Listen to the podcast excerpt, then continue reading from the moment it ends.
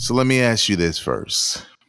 What makes a scientist want to create a hip hop influenced podcast about genetics and black folk? Really, the idea came from people asking me questions. So there are some common questions people always ask me when they find out that I'm a geneticist. And the first thing is, is like, are you cloning people? And oh, then, oh, and that's like kind of more generic. Like it doesn't, it's not a certain group of people that are like, are you cloning people? That's like a universal question. Right, but right. From the Black community specifically, it would be, you know, are those ancestry tests worth my time? Um, and are they real? And like all these different things. And so I feel like the podcast came from me just being day to day scientists and people from the community asking me questions about genetic or hearing conversations. Like a lot of people, I feel like genetics is one of those disciplines where we talk about it a lot at home, right? Right. Like we just talked about your family. And I'm pretty sure at the kitchen, you know, the kitchen table, you know, you notice something that one of your sons done and you you and your wife are like, okay, that's you, that's me. You know, like Right, right. Essentially a genetics conversation. Every Thanksgiving people are like, oh, you look like grandma or you make this face like so and so, you know. And so genetics to me has always been closely connected to the community, but there seems to be a gap on like what people perceive genetics to be and what genetics actually is. Hmm. So I kind of started off by doing like public speaking. And then this competition from Spotify came up. And I was like, okay, maybe I should do a podcast. You know, what should it be about? What should it sound like?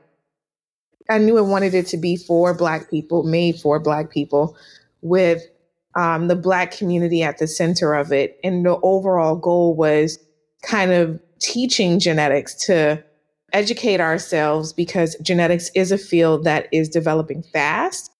Without proper education, you know, disadvantaged groups, historically disadvantaged or excluded groups would, you know, not are not going to benefit from all of the, the things that genetics can do. And so that's kind of how it started. Zero podcast experience, entered this Spotify competition did the application the day it was due. 18,000 people applied. I was like, I ain't getting in it. right. And then I did, and I was like, wow, okay. And when I won, I was like, you know, I'm meant to do this. I'm supposed to be doing this. This is what I'm supposed to be doing. Mm-hmm. And everything else just kind of came together. And when I started at Spotify to kind of transition into the hip hop part, when I started at Spotify, everyone was telling me you can't have music in your podcast. You can't have music in your podcast. And so I was kind of discouraged by that.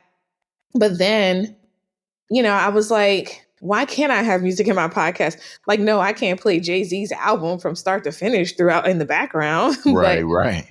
I can have hip hop, and there are plenty of independent, you know, beat makers and producers who would love to have their music on our show. So I worked with a music producer, and we recreate kind of like hip hop songs in the back of the podcast that, you know, kind of aid to whatever whatever song or whatever vision, whatever feeling we want the listeners to have. I think that's dope. And I think a lot of people on the podcasting side really don't think about uh, the options they have, right? Because, like you said, okay, yeah, there's a copyright hurdle that, you know, we would have to get over if you play your favorite hip hop tunes. Uh, but as you said, there are plenty of hip hop producers out there independently, um, whether it's for a fee or they just want the exposure. They're willing to donate their music because you know they, believe. Well, obviously, you believe in their production skills, but also uh, they believe this is a good fit for what they create. So, where are you originally from? I am born and raised in was born and raised in New Orleans, Louisiana. Um, I spent a very short period of time in Washington, D.C., where my mother is from, 18 years of my life in New Orleans. And then hmm. I left New Orleans for 18 years. for 18 years. Oh. Left New Orleans for 18 years, lived in Atlanta, lived in Nashville, lived in New York, and then came back to New Orleans. Wow. Now, those early years, um, because obviously this is the thing, right? This is a podcast about creatives, and obviously you not only saw a, a, need for the subject matter for your podcast, which is called "In Those Genes" for those who don't know, but it it had to start somewhere. What was it like growing up in New Orleans back then for you? And were there any influences creatively uh, that may have led you to that point of um, having a podcast? I don't know if I would say having a podcast per se, but like I'll talk about the different elements of like my childhood that kind of contributed to it. I came from a family that really loved music. Um, you know, my dad and all of his cuz first cousins and brothers and sisters all played an instrument. Um, my grandparents, my dad's parents were really, really, you know, big, I would say consumers of all art in general um, while they weren't artists themselves, they were always going to New York to see Broadway or seeing Broadway mm. shows that were on tour and came to New Orleans. They were heavily into Negro, like spiritual opera. you know, like Negro spiritual okay, like, it's just Negro spirituals, but they sound almost like opera singers. Like opera, okay. Um, I don't know if you've you've heard of yeah, but they were always in. They were into that. Like so they were always into this artistry. Um, they traveled to Africa every mm-hmm. year in the summer, which for Black Americans in the 80s and 90s was not as popular as it is today. Right. So they were always, you know, on the go. They were always thinking and doing and exposing themselves to new forms of art. And mm. podcasting wasn't a thing back then, but they did listen to talk radio. Um, and I spent a lot of time with my grandparents. My mm. parents mostly worked, but you know, no one in my family at the time were were were scientists or were into science. And so I was very competitive in school science fairs. I was very interested in science and math because it was the only thing that made sense to me. I think mm-hmm. what I didn't realize that I realize now is that at a very early age, English and literature and history didn't make sense to me. I didn't connect to it. And part of it was that unlike math, it wasn't as logical, it was very subjective, right? Like right. the history we were taught, we're like, is very selective of the history that was chosen to be taught to us, right? Mm-hmm. And I mm-hmm. realize now why I wasn't interested in it. I used to say I hated museums growing up. And like now I realize I didn't hate museums. I just didn't like going to all these museums that I couldn't like connect with or relate to. Yeah, science made sense to me. I was very competitive in science. And so I think I saw firsthand uh, a family. I was raised in a family where art, whether it be music, whether it be theater, whether it be film, was always a part of our lives, you know? And science, being a scientist in our professional lives, like my grandfather, he also had a PhD, but he was, uh, he had a PhD in social work. Very different than science, but I do strongly believe his love for the arts made him a better public speaker, made him a better, you know, figure. Right. Known figure, you know. He was on Oprah one time, you know. He used to be mm. the president of 100 black men, national president of 100 black men. So like he always, you know, kept the door open and wasn't just kind of confined to I do this one thing, I can't bridge these things that I love into it. And I think when any person, any profession that you're in, when you bridge in multiple disciplines, it makes you so much better as an artist, as a scientist, as a public speaker, as a mm. podcast host, whatever. Right. Like you're able to bring all these different elements and things to the project. And so I, I really think that in in my family was really kind of what brought this together. And then, you know, I think New Orleans is just a very communal place. Um, mm. Here, it doesn't move like New York. Everyone is constantly trying to form and keep connections with strangers, you know? To have something that's community based and for the community was also something very similar to the way that I grew up. I think that's awesome to hear because, uh, including myself, everybody has a path, but it's never just a straight path to whatever it is they're doing. It's always these different influences, whether it's your environment or um, an experience, a specific experience. And knowing you and knowing your work with this podcast, it makes sense.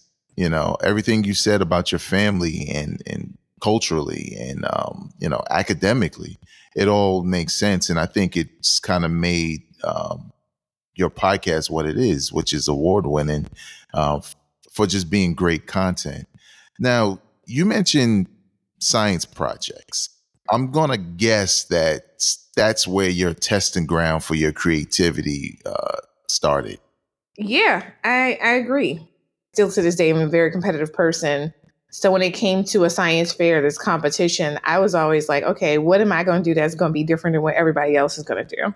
Right. How am I going to take this to the next level? And uh, science is a very creative process. Like scientists make discoveries from creativity. You know, like it took one scientist to mess something up to figure out that oh, we could do something else. You know, mm-hmm. um, or one scientist to try something new to get to a point where we discover, you know, something as brilliant as gene editing. So I think that science, um, you know, science is a creative process. When you're writing grants and you're proposing the questions that you're going to ask and experiments you're going to do, that's all creativity.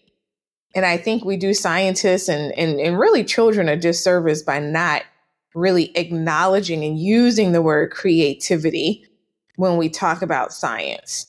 I could see that, and I, you know, again, your your your work is proof positive to what you're saying, and you know that's that's dope because uh, I can't remember what the hell I did for my first science project. It's dope to see, or at least to envision you at that stage, at that age, doing that, being passionate about that enough to get to the point where you are in your career today. So, kudos to you. Thank you. I named my household plants after rappers. okay, you don't have to tell me about that one. Um, so I and this is when I was in New York, so I've actually fostered all these plants when I moved to New Orleans. But mm. I mm-hmm. had 18 plants, um, and all of them were were named after rappers. And so I tried to like match the names close to the scientific names. So like I had a mm. Monstera del- Delirioso or Delicioso, it's called. So that mm. one was mm-hmm. called Mos Def, you know. and, um, I propagated that plant several times to friends. So one of my friends, she calls hers Baby Def, ah. and that's a big plant. And then I had a group of succulents. So it was three succulents. And so I used to call them a tribe called Quest because, you know, there's like three members, you know? Right, right. Then I had um, a, a, set like these long beaded succulents. One of them had long locks and the other one had like this spiky hair. So I called those two Earth Gang. To Earth the, Gang, okay. the two guys from Earth Gang, um, Olu, and I forgot the other one's name. Then I had um, Jay Electronica, which was my elephant ear plant. Then I had Andre 3000, which was my big old um, Birds of Paradise plant. Mm. And then I had a snake plant that was Kendrick. Unfortunately, I, I fostered him to my parents and they killed it. Oh, no. but I'm happy to say that the other plants are doing well. Oh, okay. Other plants are thriving. But yeah you know, for me, yeah, it was just it was cool. It was just like, yeah, I'm gonna. And then you know, when I came to New Orleans and I started getting plants, I stopped naming them. But like, I think, um, you know, once I finish, I'm in the process of finishing a house and stuff. Once I finish the house and I start, you know, getting my plants again, I think I'm gonna go with female rapper names. You know. Okay. It's a little okay. bit more challenging because I realized when I did all the, I had one plant name, no name. But like outside of that, all of my plants were named after male rappers. So you know, with the rise of female rappers, I gotta, I'm gonna have yeah. to switch it up and do that. Yeah, show the ladies some love. Right, right. All right, so let me um really quick ask you about the process of creating this project. Right, you you uh, got this look from Spotify, and and now you have to create you know this podcast, but you actually went on to to make it even more than I guess what you initially thought it would be. Uh, I mean, you had a crew, you had two seasons, you won a award. Talk to me a little bit about the process of not only being the producer or the creator of this show, but also as a host and making that adjustment into uh, that side of things.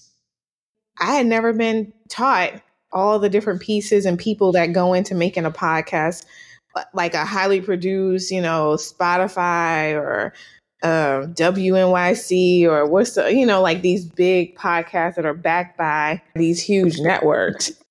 So I didn't know like what I needed. I knew I needed a producer. Right. And right. I had a producer, but then I didn't realize like the things that we were doing. I needed an assistant producer. I needed someone who was a writer. I needed someone who was an audio producer. I needed an audio engineer. I needed a um a fact checker, which a lot of podcasts don't have fact checkers, but because we're a science documentary style podcast, we definitely need fact checking. right, uh, right. We have so in the second season, we have so many guests and so many elements coming into one. I also needed a um a showrunner, just someone to like organize and like keep track of the guests and keep track of the timelines and like make sure that we were on schedule. It was almost like when I don't know if you've seen the documentary on the Fresh Prince of Bel Air, and they talk about how they were having these screen, I mean, uh, table readings every week, and all the stuff that goes into making a show weekly, a TV show weekly, let alone something that's just audio. So right. I learned a lot about all those mo- moving pieces, and to be honest with you, I now know it's it's a full time job and can be a full time job. And I learned a lot. You know, I had to fire somebody for the first time. That was really hard. Mm. Um, I always wanted to be a leader, or I could consider myself a leader, but I never wanted to be a micromanager or a slave driver or, you know, didn't want to create an environment where people didn't feel community and feel like they wanted to work together. And so I think that was something that I realized that when it came to the podcast, not to not to overthink and not to make this a bad experience because at the end of the day we're a group of creatives that work together and we work together so well because we enjoy each other. And right. so i never wanted us to lose that. We um, have had a couple of retreats with each other. Like we keep it very like communal and social and bring everybody's unique creative artistic expressions to the project. To your point, when you're playing in the same field as an NPR or iHeart or any organization that has teams for each podcast, they hire teams of people yes. to run each podcast. That's a lot to keep up with when it's just you. You know what I'm saying? Running it. Mm-hmm. Um, and you know I I commend y'all all for uh for for for the work. Because um I you know I remember a lot of the questions you would ask me in the beginning um of of what you needed and you know and and how to do. And you did a lot of the footwork yourself along with your full-time job. Yeah. Uh, which I know was, was crazy what was what was that like? Because I mean, you mentioned all those things. You said it's like a full time job. At any point, did you feel like it was getting in the way of of your basically your nine to five as a scientist? um, yeah, it was hard. So I had a schedule where basically I worked nights and weekends on the podcast. I would hmm. work nights, weekends, and very early mornings, um, as long as I could, and it it is a full time job. Um, you know, it's impossible, I think, to to be able to to have a podcast, a weekly podcast that's you know always in season, and a full time job would be. I mean, at least without more help, would be right. very hard to do. So it it was it was difficult. Also, you know, dealing with the challenges of like, you know, I I think a lot of people assume that you do a podcast or you do some creative project that that's what you want to do. Like you don't want to do your nine to five. You really just want to be working on your creative project. For mm-hmm. me, actually, it wasn't true. I enjoy my job in being like a scientist. I have zero desire to quit being a scientist to become a full time podcaster or writer. You know, um, I very much so want to live in a world where I can do both. And so managing that time and, and being kind to myself, where I might have seasons where I'm going to be so deep into work that I won't have time to work on a podcast. And I'll have seasons where it's a little bit lighter where I can dedicate more time to the podcast. So just kind of like figuring out that balance. And to be honest with you, I still haven't fully figured it out yet. But knowing and staying true to that, because I think even in corporate America, you do any type of diversity work, they're like, oh, let's put you in a diversity role. And I'm like, I don't right. know about diversity inclusion except for my experience, you know, as a person. So I think that was also that was also another thing, you know, just trying to make sure everyone understood that like I love this, but this is not the only thing I want to do. Right. Now, with that said, and again, congratulations, but you are starting a family. What because I've I've already interviewed a couple of people, um, some with little ones, some with kids that are getting a little older, um, and and them finding different ways to either balance everything or or put some things to the side in order to take care of family first. What what do you think that looks like for you uh, going uh, forward? You know, I'm trying to figure it out. um, you know, I've done a lot of life events in the last year. Like, you know, I joke and say life came at me fast, but it did. Um, I moved to New Orleans with the intention of remodeling and buying a house, which I did. And I'm at the last stage of that. So I'm doing that. And then I met my amazing husband, you know, and fell in love. And, you know, we did not expect for our relationship to grow as fast as it did, but mm-hmm. it did. And so we planned a wedding and got married and got pregnant all like in the same six months. so everything has taken a significant back burner on a professional side of things. Like one thing I was also supposed to do when I moved to New Orleans was to write a book.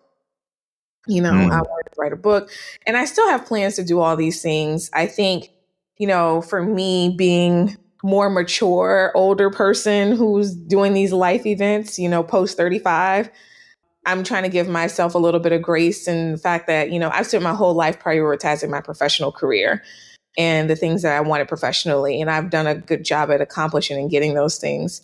I'm treating this as just a different season. And so right now, my personal life and growing a family and, you know, being a, a mother and wife and a good partner is what's most important to me now.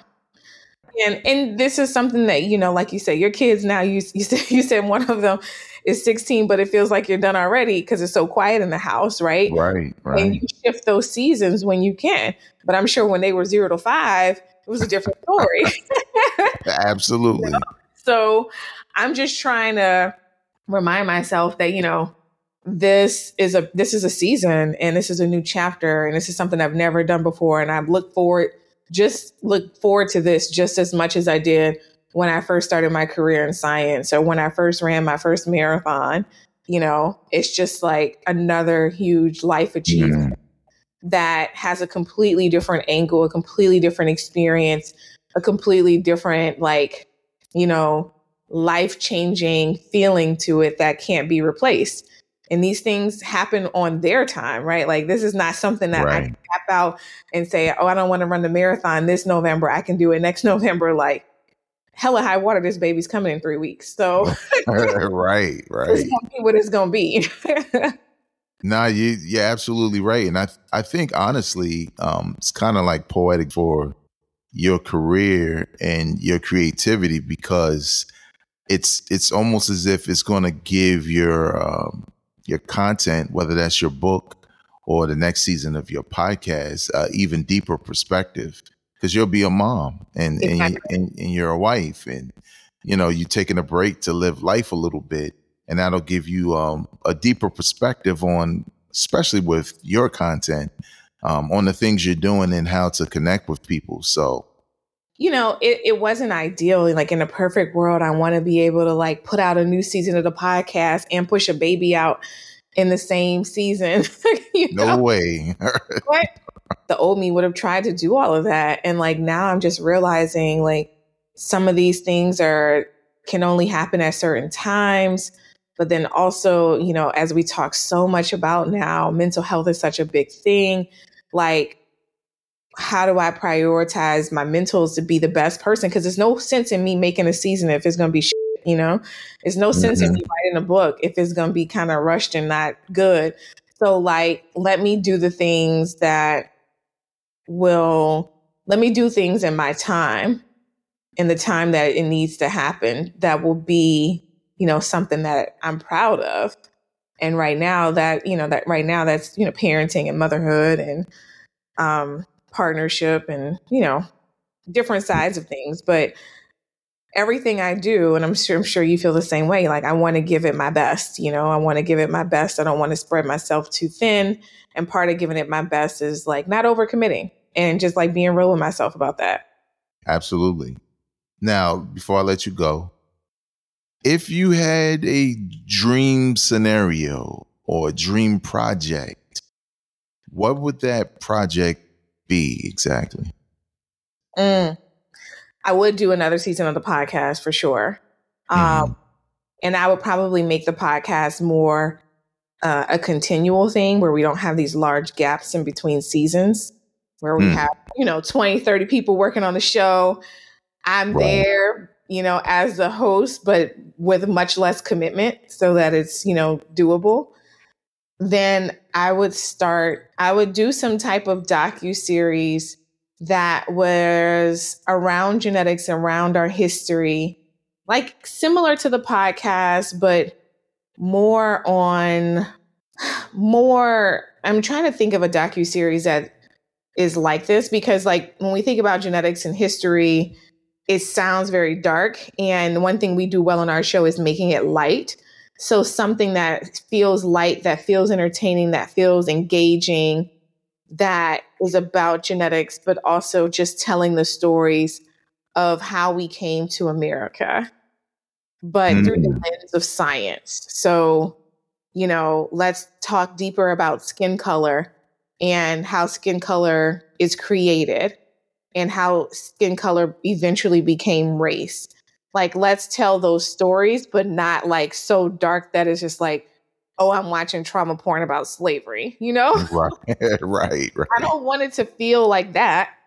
You know, I wanted to have like a nice, like good music feel, like a Boots Riley production, mm. or um, like you know some musical elements um some really nice visual elements like atlanta the show you know like i wanted to be just beautiful so i would definitely branch into some type of like docu series that will play on you know your favorite streaming service and really kind of not be this sad slave you know slave trauma thing but right. also you know, funny and light and just like black as hell and just full of like right. Culture. Like, like, and then you think about it, like I could even do something like genetics and music in a docu series where we could talk about how what are the African influences and all these subgenres of music that Black people have created in America alone?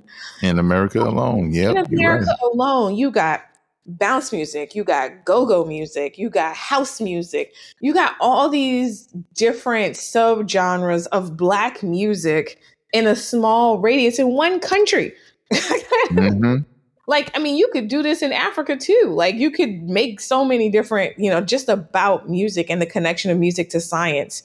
We have a really good episode in season two where we kind of start called Rhythm and Blackness, where we talk about like, do Black people have more rhythm? than other groups of people. And in that episode, we learn a lot about how we hear, how we respond to the things we hear. Let's think about these early interactions between European colonizers and African music from a neurological perspective.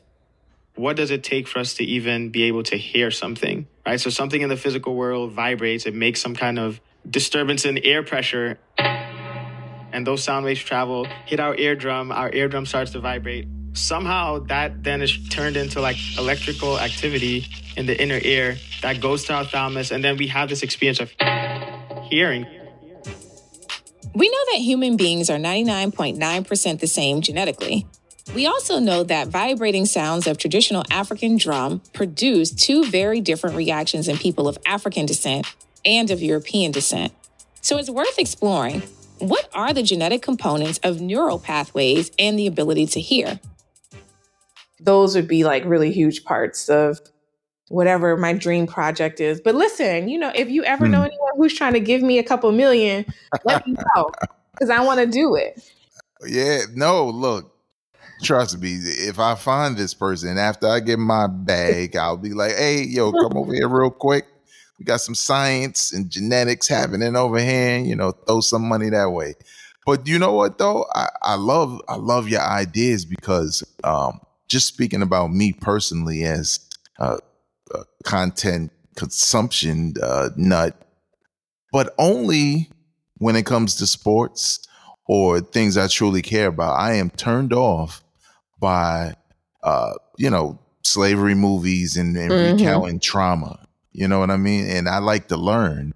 And I think when you point mm. things like that out uh, in that way about our genetics, about music, um, or whatever it may be, skin color, whatever it may be, in the way you describe, to me, that's more interesting and that's more educational to to everyone, uh, and not just black folks. So hopefully someday you get to realize that on uh, on any level yeah, nah, I'm excited. Now I gotta ask you, what would be your dream project? Oh, see, now this is what y'all black folk not gonna do, okay? Y'all keep turning the questions on me. Honestly, I, I don't, I could think of a ton of things that I would do. Um, mm-hmm. Probably first and foremost, I would love to just have a production company that funded ideas like yours and and others um, uh-huh. that are not exclusively, right? Because we're not leaving anybody out, but primarily produced and written and uh, and distributed through Black folk. Well, Dr. Janina Jeff, thank you for joining me.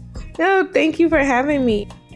Dr. Janina Jeff is a scientist and international award winning podcast host, the PhD in human genetics from Vanderbilt University she was featured on the 2020 list of 100 most influential African Americans by The Root.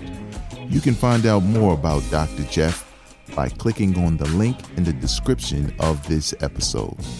My Little Podcast is produced by yours truly, your host, Steve Ann Smith. This podcast is available on all podcasting platforms, so subscribe, review, and share it with people you know would enjoy this kind of content. Remember, stay productive, and follow your passion. Peace. You know